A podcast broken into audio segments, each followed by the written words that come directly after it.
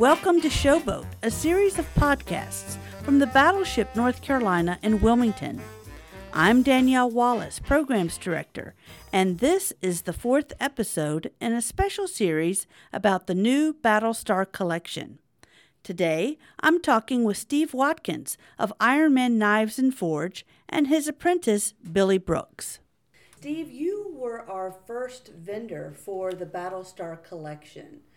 And I was just wondering if you could tell everybody a little bit about yourself. Sure. Um, I've been a full time knife maker, um, bladesmith, for about 10 years. And I grew up in the Midwest and hunting and fishing, and it was just part of what we did. And so having a good knife, you know, my dad passed down, having a good knife was important, having a sharp knife was even more important why why is having a good knife and a sharp knife so it's important? Just, I think it's their generation. You know, my dad's a boomer. He was born in '42, um, and his dad was a machinist. So, not to get too long winded, but he was one of 12 kids. All those 11 kids became farmers. He was the outlier, he was the machinist. And working with tools and working with his hands, um, having good tools is important. So, and then if you have a knife, it's a tool. And if you're going to have a knife, it needs to be razor sharp so that it can do its job. So, those are just those old school practices that were passed down to me. And um, so, to this day, and you can ask Billy, I am a little bit compulsive obsessive about sharpening knives and having them sharp and making sure they work the way they're supposed to work. Okay, well that that makes sense. I love that that history element of it, that connection that you have to your family because we are sort of seeing that as a as a theme. Mm-hmm. One of the connections or uh, aspects of the Battlestar collection is that we're saying steel, wood, our stories, your stories. They're each one each one is different, but they're all the same. And again, I'm seeing how all of these stories are sort of tying in, but yet they each have this little spread and and that's slightly different. So I love that. Well, and it, as I was driving up, you know, it, Billy hadn't been to Wilmington before and he hasn't seen the ship. And so as we're driving up, you see the conning tower as you're coming in. And I just, he said, that's really cool. And I said, it's humbling. And exact words, because I mean, when you think of all the people that have walked on this ship, all the people that have fought for freedom, that have given their lives, that have given arms and limbs and devoted their lives to making everybody else better, then I want to I want to take those materials and I want to make I don't want to make something simple out of them. What do I mean by simple? I, I, I mean I don't want to make something that you sit on a shelf and you don't think about again. I want to make something that you pass down to your great great grandkids. This this ship was built in 1937. It's still here. It's still important. It's still fascinating and interesting. And I want to take those those the wood and that steel and commemorate that in in a way that I believe um, does it justice, or at least I try to. Well, I will say that when we first opened the Star Collection, your knife, the Kill Devil Hills Explorer, was the very first sale, and I think that it sold within hours of the store being open. So when I saw that, I was like, "Here we go! We are off to the races." but when you were approached to to be a this vendor to create the knives, what was the first thought that sort of went through your head? I have a tendency to say yes without thinking. so the first thought that went through my head was listen to what they're saying and listen to. I wanted to make sure I could fulfill the needs. I didn't just want to say yes and wing it. I wanted to make sure that this, I thought this is an important project. This is, um, like I just said, how, you know, it's inspiring and I wanted to make sure that I was prepared to to step up to the plate and and to raise myself up to the bar that I thought I needed to raise myself up to, make sure that I could do that. And I know we've talked a little bit earlier. The first time I actually met you, I talked to you on the phone and stuff. But when you came to Wilmington and when I met you for the first time, you said wow, this steel does some really crazy things when you were working with it. Tell me a little bit about that. Well, so anytime you work with steel, any, any bladesmith, so there's there's a myriad of steels that you can choose from, and they all have um, different qualities. Some are tougher, some are more brittle, some are, but whatever they are, the more and more you work with it, the better you get at bringing out those properties. And so most bladesmiths will will kind of go down a path. They'll try a few different steels and and and then they'll settle on something and then they'll work with that for years. And then they become experts at it. And so the first thing that I did was um, I had the steel analyzed, sent it off, had it analyzed, and it came back. And there, and in the analyzation, there, there wasn't anything that was that stood out as you know odd. Um, but you only find what you're looking for. And so when I started working with the steel, I was like, all right, I need to make a knife and run a test. And so what I knew about the steel from the analyzation was that it would not harden. And so to have a knife, you have to be able to harden the steel. Or you need to be able to take the steel and mix it into a process or marry it to a hardenable steel. Um, so that was the first thing I did, and I thought so. There's a there's a technique um, that's laminating pieces of steel together. So what we did is we took a, a, piece of carbon steel that we knew would harden, and then I took two pieces of ship steel and sandwiched them on the outside like an Oreo cookie. And then when I would grind down through to the edge, um, it would reveal the carbon core. So it would be hard at the edge, but you could still see a distinct line where the ship steel started and stopped. So that was the first thing I wanted to see was okay, can I make this steel weld to this carbon steel? So that was our first test. And so I did that. Everything worked, made the knife, and then when you're in this process, you're making the knife and everything's just kind of rough and ugly. And then as you're refining it and cleaning it up, you start seeing things.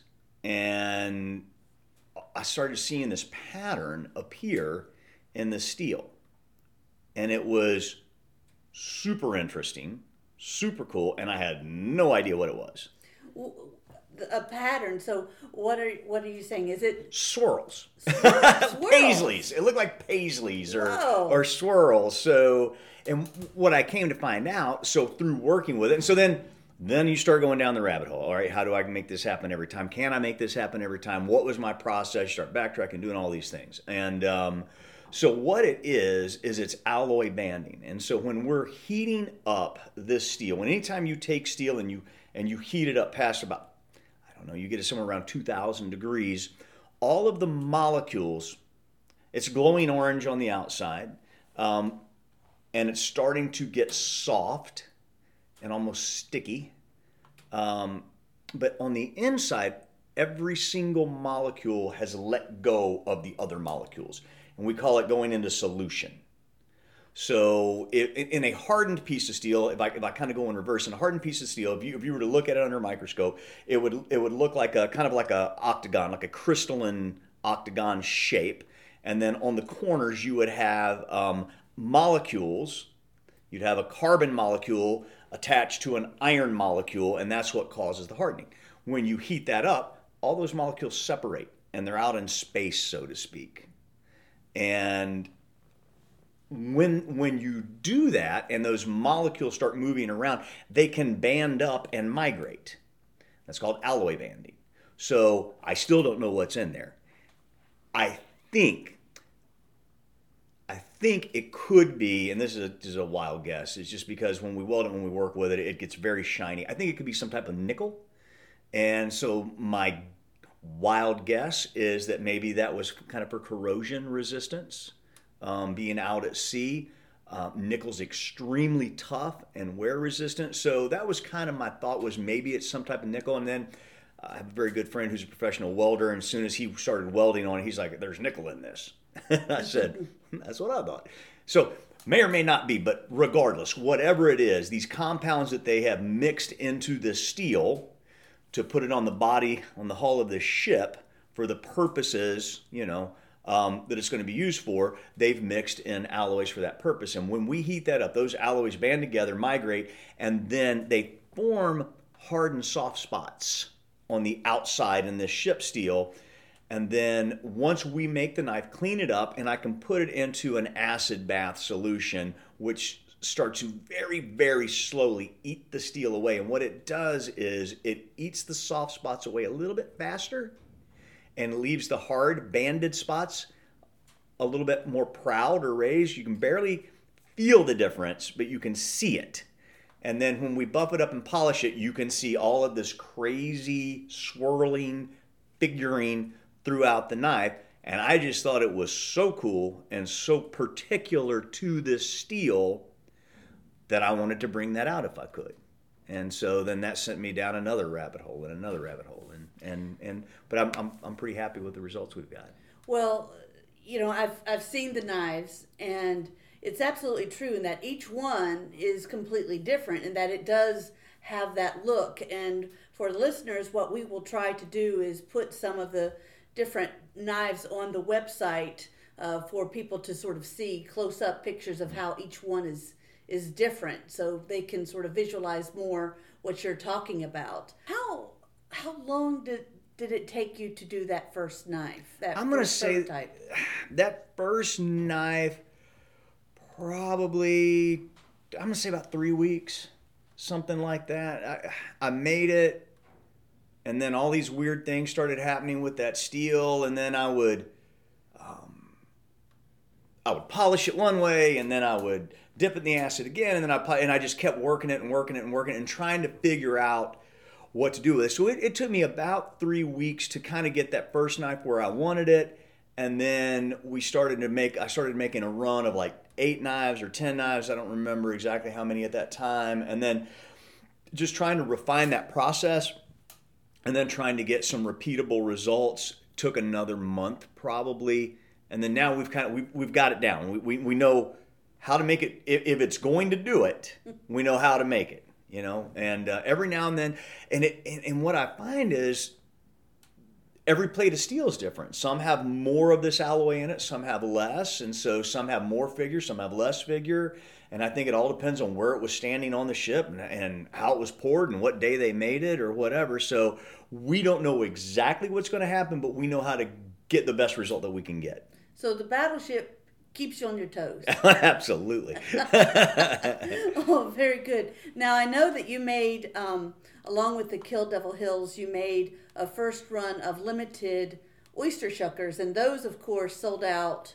I think within a month or so of us having them, they're gone. So, tell me about the, those original shuckers, and then I know that you've come up with another shucker that that Billy helps you with. Yeah, absolutely. So the the first shucker I did in a similar way to the knives. Um, I took two pieces of steel, one piece of carbon steel, one piece of ship steel, um, heated them up to 2200 degrees until they're just about to melt, and then I would I would put both these pieces into a 50 ton press and squeeze them, and it would attach one piece to the other.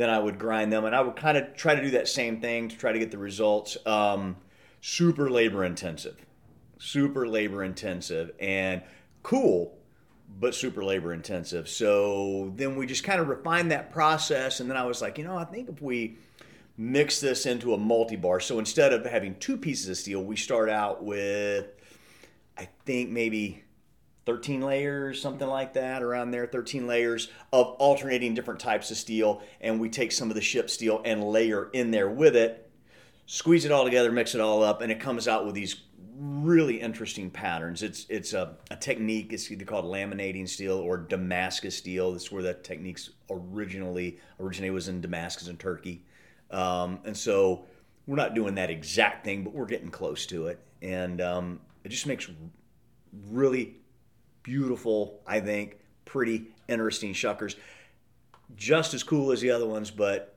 um, we can make them a little quicker and so you're not having to pay crazy amounts of money. for, sure, for no, absolutely. So everybody out there who has the Outer Banks shucker, um, lucky you because those are gone and you're not yeah. going to make those again. we have but, one. I have one left.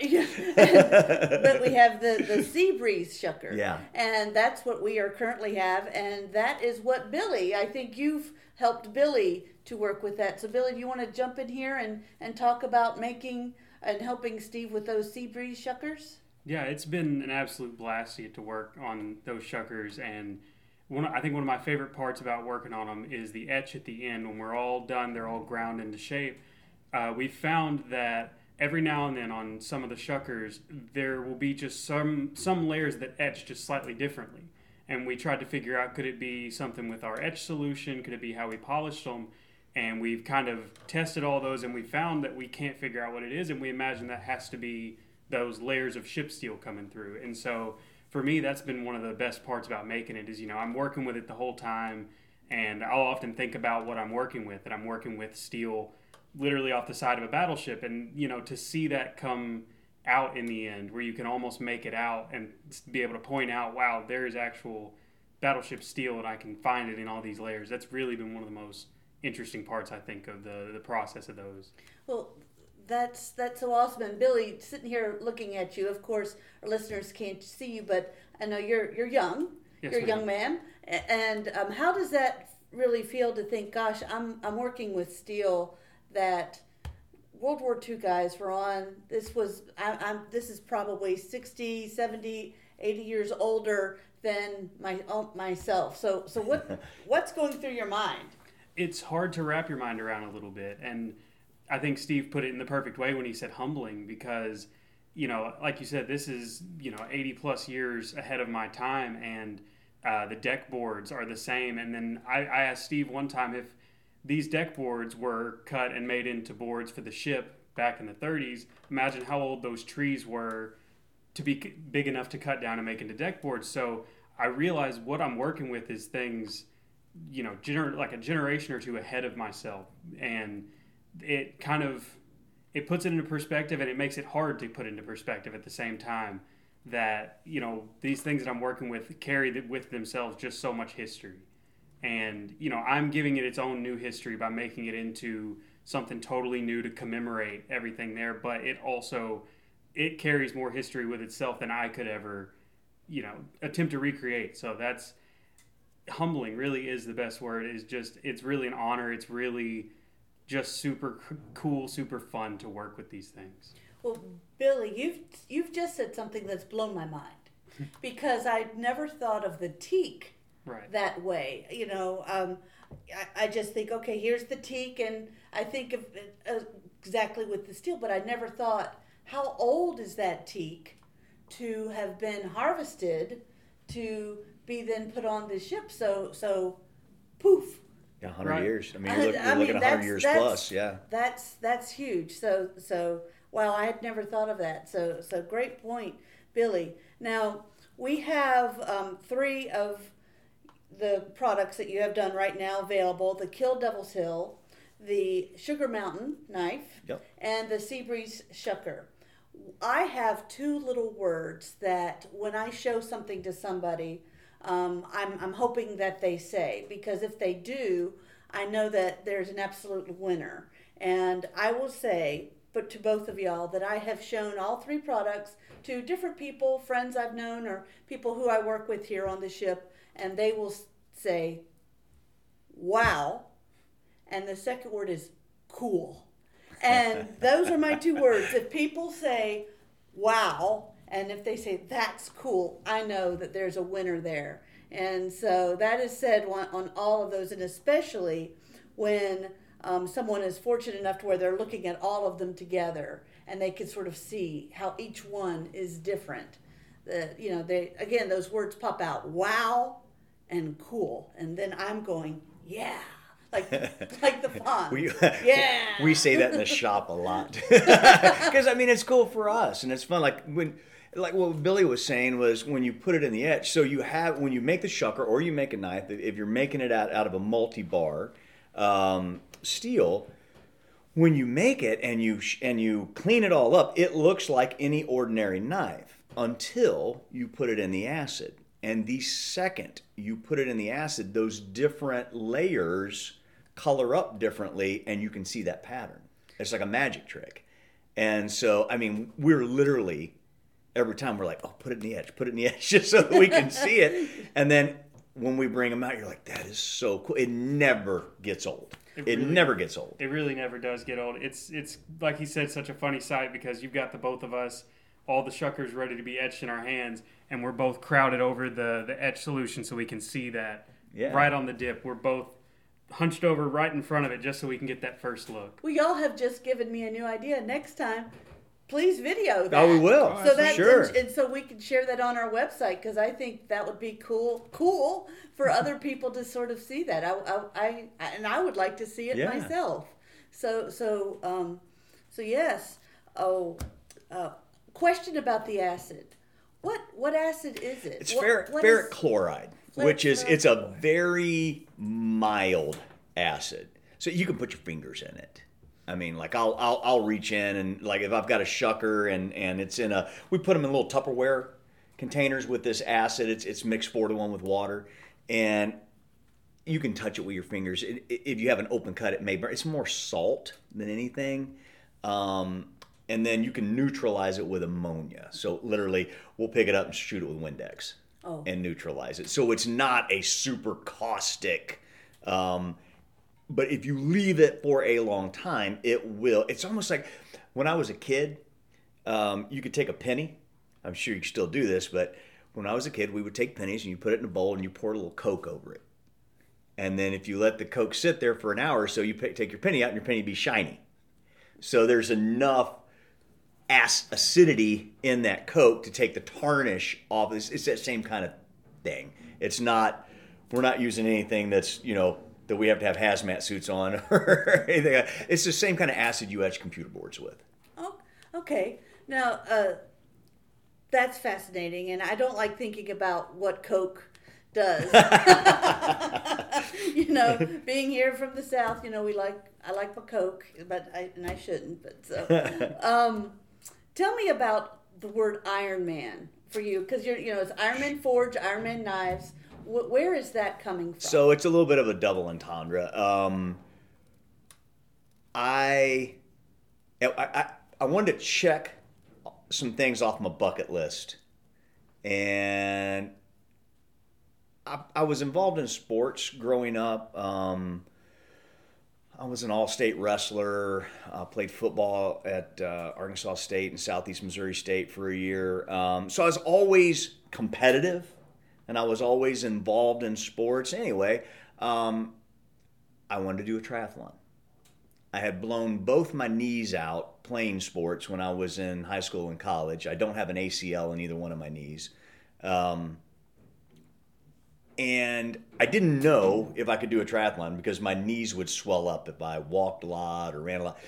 Long story short, I did a triathlon. It actually rehabbed my knees. I have no trouble with them. Have had no trouble with them to this day. It strengthened all the all the muscles around them and this and that. So that was kind of my bucket list was to do a triathlon and check it off. I had so much fun that then I did a longer one, and then I did a longer one, and I didn't tell anybody, but I kind of had in the back of my mind I wanted to do an Ironman. Well, fast forward, I've done 14 Ironmans, countless marathons. Um, I qualified for Hawaii twice, and so I was very into mainly just competing with myself to see if I could do that. First off, to see if I could complete one, then to see if I could be competitive in one and if I could qualify. And, I, and so I did those things. So when I started making knives, I was pretty much at the apex of that. And I needed a name for my knife company. And I'm like, Iron Man Knives. So that's what that means. it's both iron for the knives and iron for your body. Sure. And uh, visitors, you're, you're going to have to excuse us, but we are recording this on the battleship, and visitors are here, and sometimes they're jumping around and everything. So if you hear any crazy noise maybe in the background, that's because we're on the ship. We love the ship, and, and visitors like to, to do their thing on the ship. Now, now, Billy, how did you find out about Steve, and how did you what what brought you to want to work with steel and and and wood and all of that that type of good craftsmanship? Well, I one of my oldest interests uh, since early teen years, I mean maybe 12, 13 years old was blacksmithing. For some reason, I latched onto it. It was just something I thought was the coolest thing in the world. And, you know, I would watch YouTube videos, I would read online, but that was about as close as I could get to it at the time. And I went to college and, you know, I tried out a couple different things and I ended up in uh, fine arts and sculpture because I found I really wanted to work with my hands. I really wanted to work with materials like steel and build these things. And throughout the process, I uh, I created a really good mentorship and bond with my professor, my sculpture professor, and uh, he had let slip to me one time that we, there was a forge in the the sculpture department. It had just been broken for 16, 17 years. That was his mistake because from then on I began to bug his ear off about are we ever going to fix up the forge? Are we ever going to fix up the forge? Until one day Steve moved into town and put out the word, put out feelers that he was looking for an intern. And obviously, having been in my professor's ear so much, he said, I know the perfect guy. So he, you know, got me in contact with Steve, and pretty, we pretty much hit it off from there and just kind of started going. And I've been learning from him about two years now. And, you know, pretty much all I've ever, this, I'm doing now what I kind of always wanted to do was learn bladesmithing, learn, you know, working in a forge with hot metal and things like that. And, and then fun fact, uh, he, my professor gave me that forge and said, if you can fix it, then you can start using it. And I brought it back to him the next day where I'd taken it to Steve's and me and Steve fixed it up. And so now that forge, I've signed my name on it. That's going to be the forge in the sculpture department Oh, there at my school for the coming years. So love to hear that. yeah, it was, it was just really cool to, you know, I was asking him if he was ever going to fix it. And then finally I got the chance to fix it myself. And now who knows how many years of students are going to get to use that forge and maybe get to pursue their interest in forging and blacksmithing and things like that just off of my little interest. Well, that's great. And I want everybody to know uh, who's listening is that one of the uh, things that people need to be aware of regarding your products, Steve, is that they're limited edition. Most of them. I know that Yeah. the Kill Devils is limited to 30, and the Sugar Mountain is, I think, limited to 40. And why did you choose to, to, to limit some of your Because I, product? I like to create and I like to make new things and I like to make interesting things. And to me, having something special that nobody else has or that only a few people have is cooler than having something that everybody has. And so when I did these, um, I'm like, I want to do these, but I want to make them limited. I want them numbered. And then when they're done, they're gone. We're not doing them again. We'll do something cool, but we're going to do something else. And and we just keep doing that. And I think it I think it adds value and importance to the item because if you want one, you should get one because once they're gone, they're gone. do, do you hear that, everybody? Once they're gone, they are gone. And I know that those Kill Devil Hills are almost. I think we've sold half of the Yeah. um, run of those, and so hurry up and, and get your now. Get get your Kill Devils, get your Sugar Mountain. Um, but we're going to keep the Sea Breeze oyster shuckers open Yeah. um, because it's just going to be fun. But I'm excited that you get bored, both of you, that you that you get bored, and the reason is because I like to see the new products that y'all come up with. Yeah. because it's so much fun. Well, that's the exciting part. That's the exciting part of creating. The the best part, Bert told me this one time. He said the best part, you have an idea. He goes, there's two great times when you're making something. You have the idea, you're thinking it up, you're super excited, and then the next great time is when you're finished. And he goes, and it's the in between that's really hard. so, and and it's true because sometimes you're like, this is going to be so awesome, and then like you ask, you know, how long did it take you? That first knife it took three weeks just to get one out, and then they start coming out a little faster. But you know, as you're doing that, you're like. I'm ready to do something new, right? And then you want to be creative again because that gets those creative juices going, and it, and it's fun. It's like, what can I pull out of my head that I haven't seen before that we can use these materials for and be super cool? And that keeps me revved up. It keeps me excited. Well, and Billy, really quick, what does that mean to you to think? Oh gosh, what is Steve going to work on next? I never know what to expect when when a new one's coming. I never know what to think is going on in his head, but that is the joy for me of it. Is it's kind of he until he gets it on paper, he doesn't know, and until I start seeing it come together, it's in his head. He can see it, but when I see it start kind of forming, that is one of the funnest parts. Is to see just little by little it's coming together until I see the finished product, and then I think, wow, you made something really cool. You know, I, I can't wait to make a few of those. And that's really the funnest part is seeing it come to life from just someone describing it to you or from a sketch when it's not in your own head, seeing it actually come to fruition, hold it in your hand in, in the end is really fun. Well, and again, I like that word, cool. Yeah. It went cool equals good in my in my book. Hmm. Well, is there is there anything else that y'all would like to say? No, we're just really appreciative to be part of this, and um, we're honored to be part of it. And we just hope that uh, we hope that other people see what we're doing and, and enjoy it and like it. And and like I said, it's it's we're trying to put out heirlooms. Mr. Steve. Thank you so much. And again, everybody, go look at what uh, Steve and Billy have done on Battlestar Collection. Uh, you're going to love it and get yours now because they're limited edition. Thank you so much, guys. Thanks for having Thank us. you. Thank you for listening to this episode. I hope you enjoyed it. From the Battleship North Carolina in Wilmington, North Carolina, please check out the Showboats podcast webpage on battleshipnc.com.